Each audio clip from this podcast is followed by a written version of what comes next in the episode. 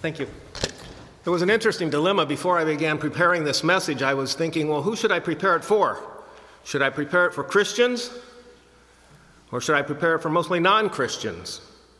Or should I do a combination thereof? And after giving it considerable thought, I decided that this message is going to be given mostly to non Christians, with the emphasis of this message being to non Christians. So if you know a non Christian that's not here today, um, get the tape.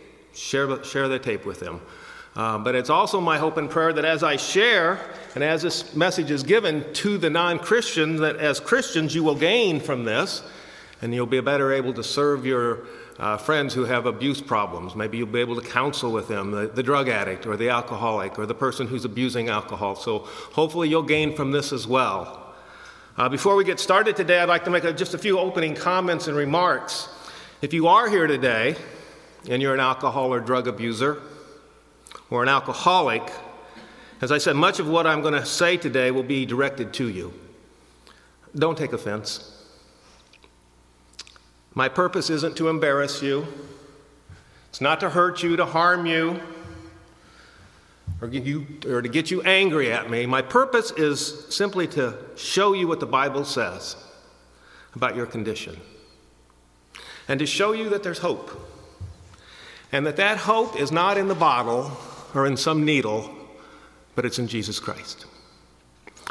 And if you're here today and you live with or you have a friend or relatives that have problems with alcohol or drugs, well, then again, I hope you're going to gain some insight from this session and that you'll be able to use what you gain and encourage your friends and encourage your loved ones. So, with that being said, let's go ahead and get started. Would you take your Bibles? Turn with me to Ephesians chapter 5, verse 18. We'll pick up there. I'll give you time to turn to Ephesians 5:18.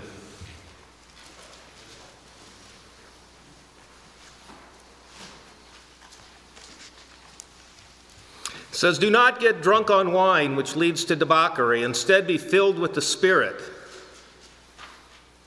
The Bible also says that wine is a mocker. Whoever is led astray by it is not wise. And that's found in the book of Proverbs, and that's in the 20th chapter of Proverbs. Let me start this session by asking you a question. Do you believe that alcohol is a problem in the United States? Raise your hand if you do. Let me give you a few statistics as we begin this message. The Institute of Medicine of the National Academy of Science indicates the following that an average young person begins to drink at the age of 13 years old. Did you know that? And that by the time they are in high school, by the time they're high school seniors, 80% have used alcohol and approximately 62% have been drunk.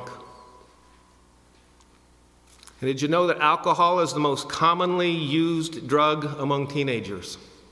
It's accessible, readily accessible. The statistics on alcoholism are mind boggling. Alcoholism and alcohol abuse are serious problems in this society today. Alcoholism and alcohol abuse in the United States costs society from 40 to 60 billion dollars annually. And this is due to lost production, health care needs, motor vehicle accidents, violent crimes, social programs that respond to alcohol and drug abuse. And did you know that half of all traffic fatalities are alcohol related? Did you know that as you leave this building tonight and as you're driving home, that one out of every 10 people that, you, that are coming towards you on the opposite side of the road is an alcoholic, addicted to alcohol? Does that make you feel safe? One third of all traffic injuries are related to the abuse of alcohol, and it's estimated that over 3 million teenagers between the ages of 14 and 17 in the United States today are problem drinkers. Recent studies show that youths who begin drinking before they turn 15 were twice as likely to develop an alcohol problem, and they are four times more likely to develop alcohol dependence. About 43% of U.S. adults, that's 76 million people, have been exposed to alcoholism in the family. And an estimated 6.6 million children under 18 live in households with at least one alcoholic parent. Boy, that's encouraging, isn't it? And listen to this two thirds of the population consumes alcohol, but just 10% of those drinkers drink half of all alcohol consumed. A few more statistics alcohol contributes to 100,000 deaths annually in this country. So I ask you again do you think that alcohol abuse is a problem? Yeah, it's a serious problem. Not only is it a problem with society, it's a problem spiritually, and we're going to talk about that in a minute. It's estimated that there's at least 10 million alcoholics in America. And at least 3.3 million teenage alcoholics. That's 19% of all American teenagers. And statistics are rising rapidly. But you know, alcohol and, and drinking, it's, it's never been really portrayed as, it's, it's always portrayed as a, a glamorous pastime. You see it in the commercials on TV. And whenever alcohol is advertised in the media, it's, it's usually associated with a man of distinction instead of a drunken bum lying in the gutter. And in Ephesians 5, verse 15, Paul says, See then, that ye walk circumspectly, not as fools, but as wise men. And he said, Be not unwise, but understanding what the will of the Lord is. And in verse 18, he gives the negative command. He says, And be not drunk with wine, in which is excess. And then he goes on and says, But be filled with the Spirit. And in all three verses, he's simply paralleling this same idea that the wisest person is the one who does the will of God. Being filled with the Spirit is using wisdom and determining the will of God. Whereas being drunk or high on some drug is being out of God's will and it's acting foolishly. Paul's saying that if you're looking for joy, if you're looking for comfort, he's telling you to seek it in the Holy Spirit. The Holy Spirit should be your only recess source for joy and exhilaration. Everyone wants to be happy. And you know, that's okay. God's not some kind of cosmic killjoy. Ecclesiastes 3 4 says, uh, Solomon says, there is a time to laugh. Solomon said, A merry heart doth good like a medicine.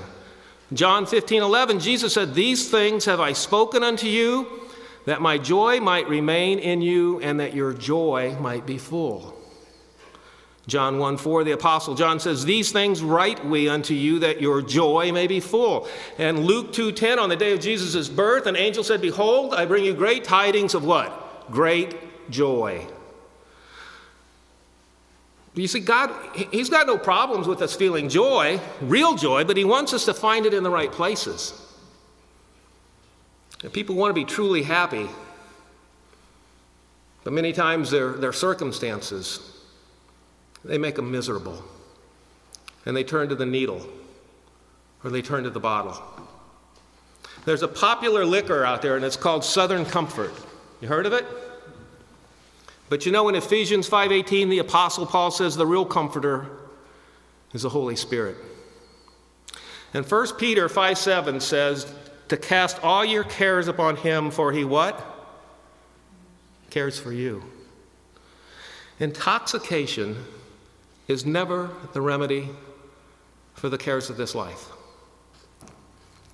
Because all it does, it adds more problems to an already guilt ridden soul. And the world tries to convince us that alcoholism is a, is a disease, but you know, it's more than that. It is a sin. It's simply the manifestation of human depravity. As any other sin, it needs to be dealt with, and it needs to be confessed.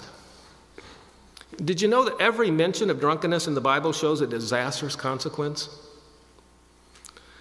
Being drunk is always wrong for the Christian. And guess what? It's always wrong for the non Christian. It's just not acceptable. It's a sin. Drunkenness destroys. Noah became drunk, and in his nakedness he acted shamelessly. Lot became drunk, and his daughters committed incest with him. Nabal became drunk at a crucial time and God took his life. Belshazzar, he became drunk and, and had his kingdom taken away from him. The Corinthians got drunk at the Lord's table and some of them died as a result. In Scripture, drunkenness is always associated with immorality, unrestrained living, reckless behavior, and drunkenness also discredits. 1 Corinthians. Listen to this. Listen to what 1 Corinthians says. 5:11 Paul says, "But now I am writing that you must not associate with anyone who calls himself a brother but is sexually immoral or greedy, an idolater, a slanderer, or a drunkard, or a swindler. With such a man do not even eat." See, what Paul's saying here is if a person claims to be a believer and yet they're a drunkard and they're living in a drunkard state of life, you shouldn't even be eating with them. Have no common fellowship with them. What you need to do is pray for them, share the gospel with them. 1 Corinthians 6, 9, and 10 says, uh, Paul says, Know ye not that the unrighteous, now listen, know ye not that the unrighteous shall not inherit the kingdom of God? Be not deceived, neither fornicators, nor idolaters, nor adulterers, nor effeminate, nor abusers of themselves with mankind, nor thieves, nor covetous, nor drunkards, nor rivaler, revelers, excuse me, uh, nor extortioners shall inherit the kingdom of God. Galatians 5:19 says it again. It says, "The act of the sinful nature are obvious: sexual immorality, impurity, debauchery, idolatry, witchcraft, hatred, discord, jealousy, fits of rage, self ambition, envy, drunkenness. I warn you, as I did before, that those who live like this will not inherit the kingdom of God. So we're talking of pretty serious sin here, aren't we, folks? I mean, if a person claims to know Christ, yet remains a drunkard, they are deceived and they will not inherit the kingdom of God. Now, that's not Gary Catherwood saying that. That's the scripture, that's the Holy Bible. Paul's not saying that if you get drunk, you're going to automatically lose your salvation. What he is saying is that a person whose life is characterized by habitual drunkenness is not a true believer. A true believer is characterized by righteousness, not drunkenness or drug use. Only God knows who really belongs to him, and, and according to his word, drunkards are not in his kingdom. And if you claim to be a Christian and, and if you have a, a drinking addiction, you better examine yourself. Examine yourself and see if you're really in the faith and know that God can deliver you from that sinful life. Through the Holy Spirit, you're going to find that joy and comfort that you really need. You'll be forgiven of your sin, and you're going to be given a new start. The Lord says, through your sin, though your sins be as scarlet, they shall be white as snow. Though they be like red, like crimson, they shall be as wool. Are you controlled by alcohol or drugs? That's the question I want to ask you tonight. Do you desire liquor or drugs more than reading the Word of God? More than fellowship or witnessing? I mean, if you do, you better examine yourself. You better see where you, if you're really a Christian or not. Be truthful. And you know what else you need to do? You need to confess your sin to God. And listen to me. You need to repent. Ask Him to give you a new life in Christ. I mean, perhaps you're here today and you don't even claim to be a Christian, but you know that you've got a problem with alcohol. You know you've got a problem with some type of drug abuse or an addiction or, or, or some problem with, with, with alcohol where it's driving you down. Perhaps you're here today and, and you know someone else who has a problem with alcohol or drugs. Perhaps a family member, a classmate, someone you work with. It doesn't matter. It really doesn't matter because any, in any case, the bottle is not the answer. Christ is. And the drug is not the answer. Christ is. You know, obviously, there's, there's no easy answer for an addiction. Underneath any addiction, there's this thirst. It's a deep thirst, a seemingly unquenchable thirst for something to satisfy that alcoholic, for something to satisfy that drug addict, something to take away the pain, something to, to remove uh, all their sorrows. In any addiction, there's this an emotional pain. It's kind of like a numbing, a psychological or physiological need for a high. Now, listen to me. You're looking for answers to your deepest needs in all the wrong places.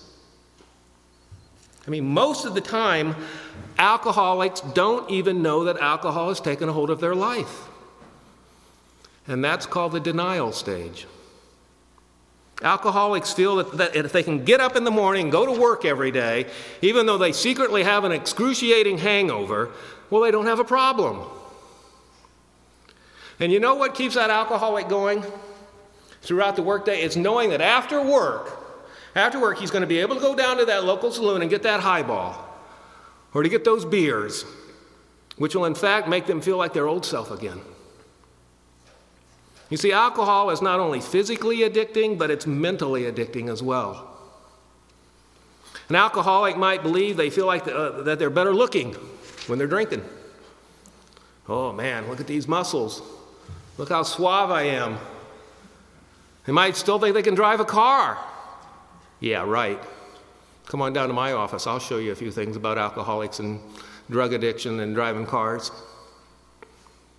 Lose your license and see what it's like. You lose your license for a DUI, you know what that's going to cost you? Well over $10,000. Alcoholics don't realize that their reflexes have slowed down. They think they're better communicators after several martinis. You want to know what the real truth is? I'll tell you alcoholics don't know Christ. I mean, they'll, they'll say some of the things that you want to hear. Some of them even go to church every Sunday. But what are their actions telling you? What fruits do you see in them? I mean, spiritually speaking, the alcoholic has allowed another source to be their God, and that's their God's the bottle. This is how alcohol takes control of the, of the life of a human. I mean, their thinking is literally impaired. The alcoholics don't really have a mind of their own anymore. Alcohol speaks for them. Many decisions an alcoholic makes are, are based on or, or around drinking. They always have a concern about when and where they're going to get that next drink. And you know what? Alcoholics, uh, they're going to make up acceptable reasons why they can drink. I mean, it's a fact of their life. They spend 75% of their time is spent on when and where am I going to get that next drink? But you know what? God can change that.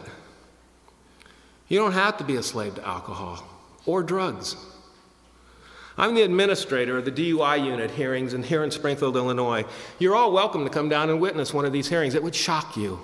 And by the way, as, as a side note, I've been doing it for 20 years. When I first started, one out of a 100 people that came in to see me, these are people who lose their license because of DUI. One out of a 100 were women. Women, be proud of yourselves. You've come a long way in 20 years. Now it's 30 out of a 100. Amazing. And these are multiple offenders that we see, not a first time offender. Second DUI, third DUI, fourth DUI, five, six, seven, eight. We've had as many as 17 DUIs. We deal with problem drinkers. We see it on a daily basis. But I want to read you a letter that was sent to our department. And I saved it a long time ago. And this is from an admitted alcoholic. And it's from a guy who turned his life around. And he repented of his sin of alcoholism. And you know what? Now he knows the love of Jesus. Just listen. I really wanted to know more about God. And I would ask myself daily, who is God? What can God do for me? I prayed a lot. I cried a lot. And I drank a lot. I desperately wanted God to help me, but I didn't believe it. I was in denial that God could really help me. Many things go through your head when you're trying to discover truth and spirituality in, in your life when you're, when you're still drinking. But one day, several months later, still reading the Bible and doing my own Bible study and research, I began to realize how totally and completely disgusted I was with myself and my drinking. And I incessantly prayed for help from God. And then he quotes a Bible verse from Romans 10, verse 17, which says, Consequently, faith comes from hearing through hearing the message, and the message is heard through the word of Jesus Christ. And then he goes on and he says, I repented of my sin. I asked God to take away the burden of alcoholism from me and to take away the craving for alcohol as well. And I told God that I finally trusted and believed in His power in my life and to help me. And then he concludes with this interesting comment. He says, That was 13 years ago and I've never had another drink with the exception of a sip of a punch at a wedding that was spiked and I didn't know it. I tasted it, and still I didn't want it or like it, I threw it out. You see, God will do for what God will do it. God will do what you ask of Him if you just trust Him and believe in Him. He's going to take away that heavy laden burden from your heart and your mind. There is a way out. What I'm saying is, you need to drop that bottle, throw away that needle, and turn to Christ.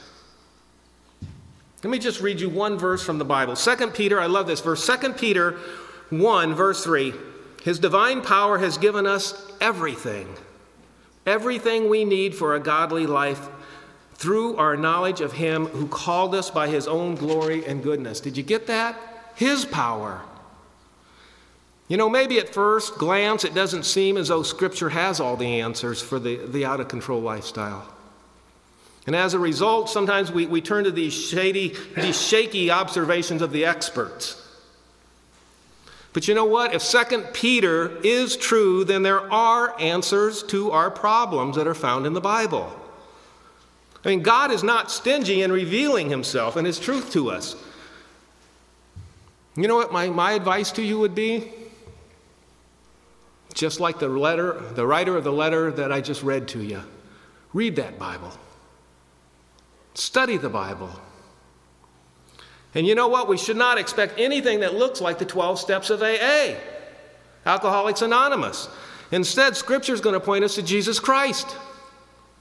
I mean, liberation and salvation come from a person, not from some system of ideas and principles. What's a description of an addict or an addiction? How do alcoholics and drug addicts really feel? Well, you know, an addict, they feel as if they're trapped. And if you know an addict, if you know a friend, uh, take this in when you talk to them. Understand what I'm telling you. These addicts, they feel trapped. They feel desperate hungers for thirst for something. I mean, they feel like they can't let go. They're clinging even when the addictive behavior yields very few pleasures and a great deal of pain. I mean, they feel like they are in bondage. Addicts feel out of control sometimes. I talk to them, and, and, and this is a message we hear all the time up there. Alcohol and, and, and drugs grip these people, it controls their lives, and they feel without hope for freedom or escape. Something or someone other than the living God controls them. And the controlling object tells them how to live, how to think, how to feel.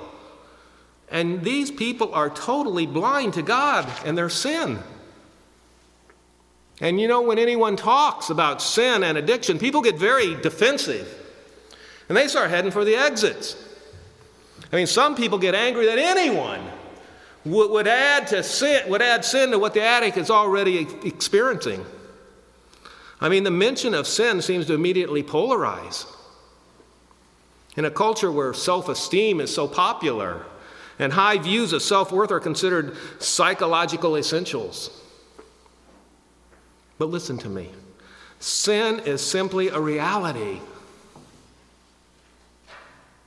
To talk about sin is not cruel or judgmental, it's just simply stating the truth about our lives, about the way we are. In fact, to ignore something wrong in ourselves would be to practice self deception. And this is especially uh, when, when we talk about addictions, is exactly what we want to avoid. And furthermore, one of the greatest problems in our culture is a failure to admit that we've done wrong. We don't want to do it. Do our wrongs offend our self of self worth? Do they offend our sense of self worth? Perhaps. But you know, we can't coddle to, coddle to an unrealistic view of ourselves. Because when the price we have to pay is self deception and its destructive consequences, that's unacceptable. Listen, Scripture insists that sin is even more than a violation of do unto others as you would have them do to you.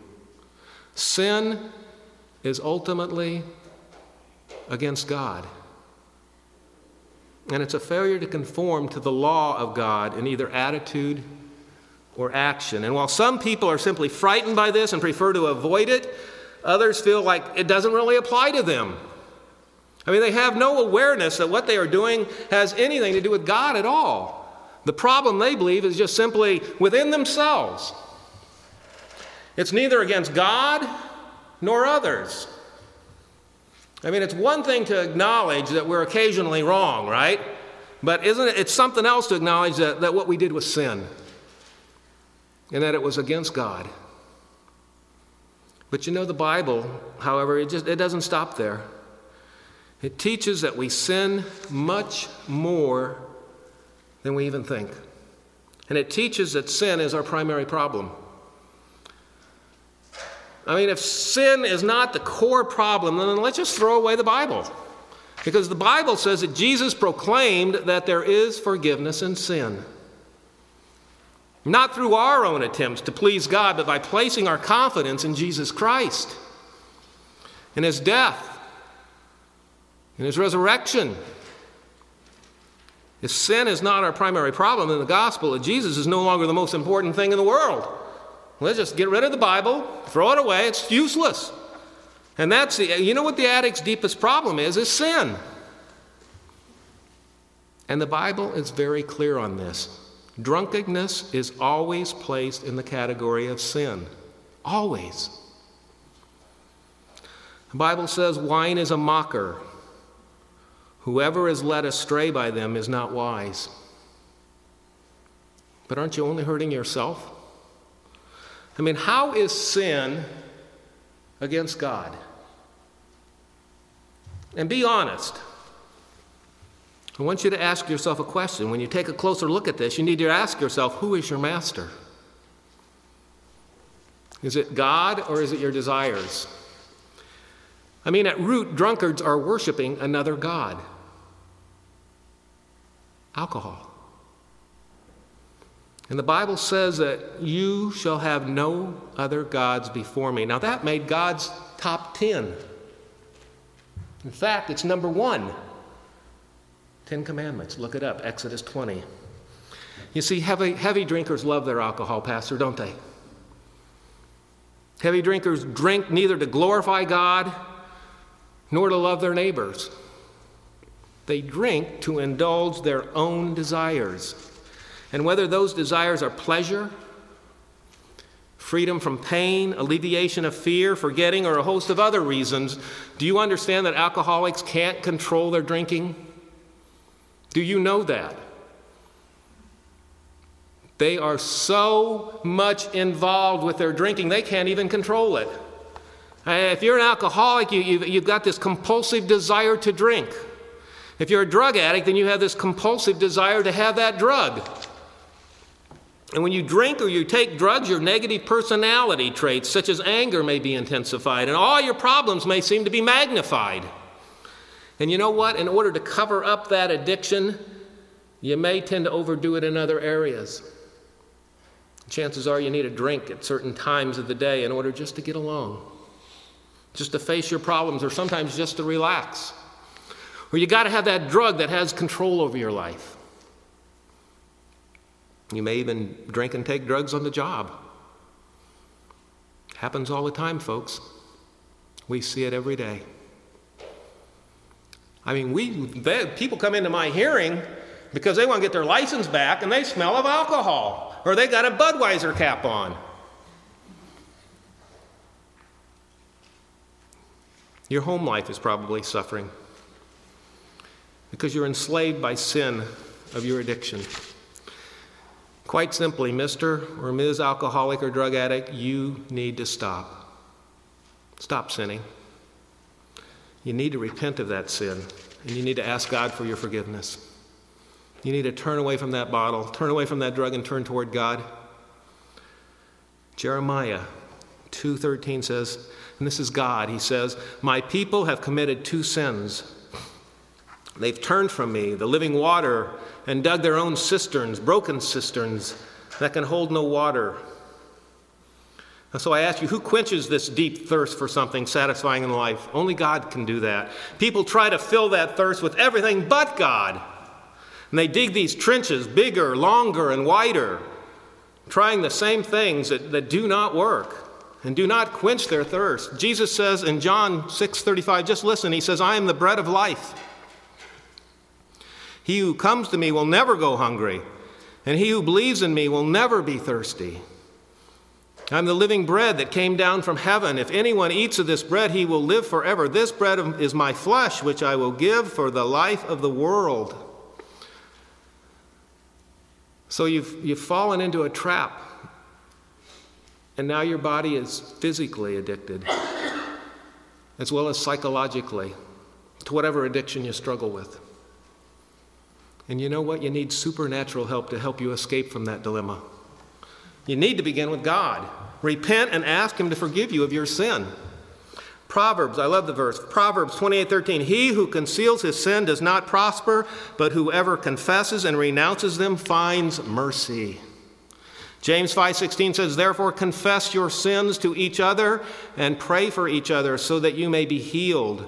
The prayer of a righteous man is powerful and effective." And John 1 8 and 9 says, If we claim to be without sin, we deceive ourselves, and the truth is not in us. If we confess our sin, he is faithful and just and will forgive us of our sins and purify us from all unrighteousness. There is hope. God is able to deliver you completely. 1 Corinthians 6, chapter 9, and verse 10 says, Know ye not that the unrighteous shall not inherit the kingdom of God, but be not deceived, neither fornicators, nor idolaters, nor adulterers, nor effeminate, nor abusers of themselves with mankind, nor thieves, nor covetous, nor drunkards shall inherit the kingdom of God. But listen to this great promise in verse 11. Listen, and that is what some of you were. But you were washed, you were sanctified, you were justified in the name of the Lord Jesus Christ and by the Spirit of our God. That is what some of you were. You see, there is a way out. And did you know that God will produce willpower for the powerless? The Bible tells us that. But the fruit of the Spirit is love, joy, peace, patience, kindness, goodness, faithfulness, gentleness, and self control. Acts 1 8, and here's the key to beating alcoholism and drug addiction. But you will receive power when the Holy Spirit comes on you, and you will be my witness in Jerusalem and in all Judea and Samaria and to all the ends of the earth. God will give you that power. He will supply you with that self control. Is there hope? I'm here to tell you, yes, there is.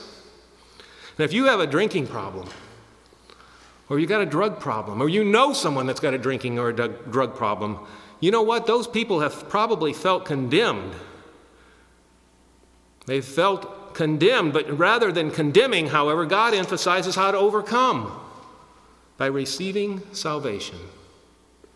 What do you need to do? Well, the first thing is you need to start by acknowledging that you're just a helpless sinner.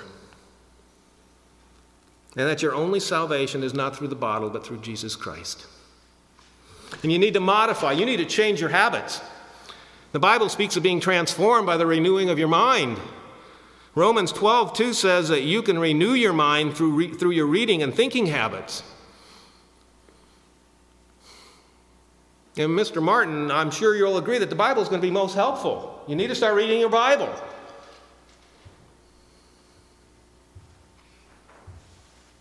Dwell on God and His Word rather than your own problems. And if you're not yet a born again Christian, you need to ask God to forgive you, save you, and fill you with the Holy Spirit. An unforgiving, unclean drunkard cannot inherit the kingdom of God, Meg. Ain't going to happen. And we've read that in 1 Corinthians. That's the bad news, but there's good news because 1 John 1 8 and 9 says this. Listen, it says, If we claim to be without sin, we deceive ourselves and the truth is not in us. That's verse 8. And now for the good news, verse 9.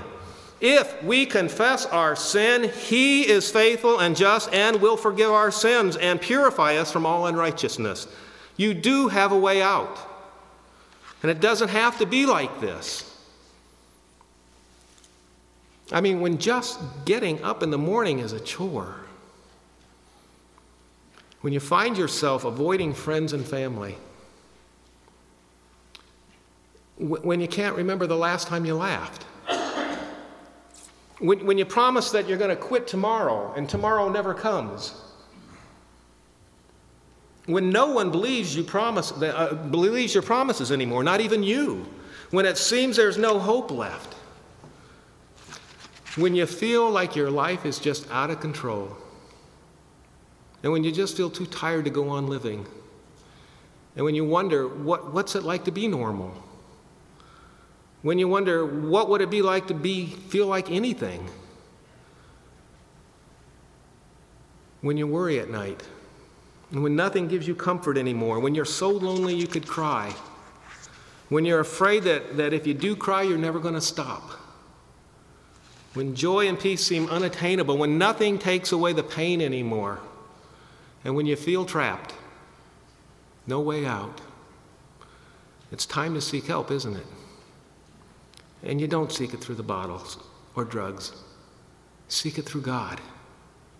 Philippians 4:13 says, "I can do everything through him who gives me strength." If you have any questions, I want you to feel free to talk to me afterward. Feel free to talk to Pastor, Pastor Martin, Pastor Gilley.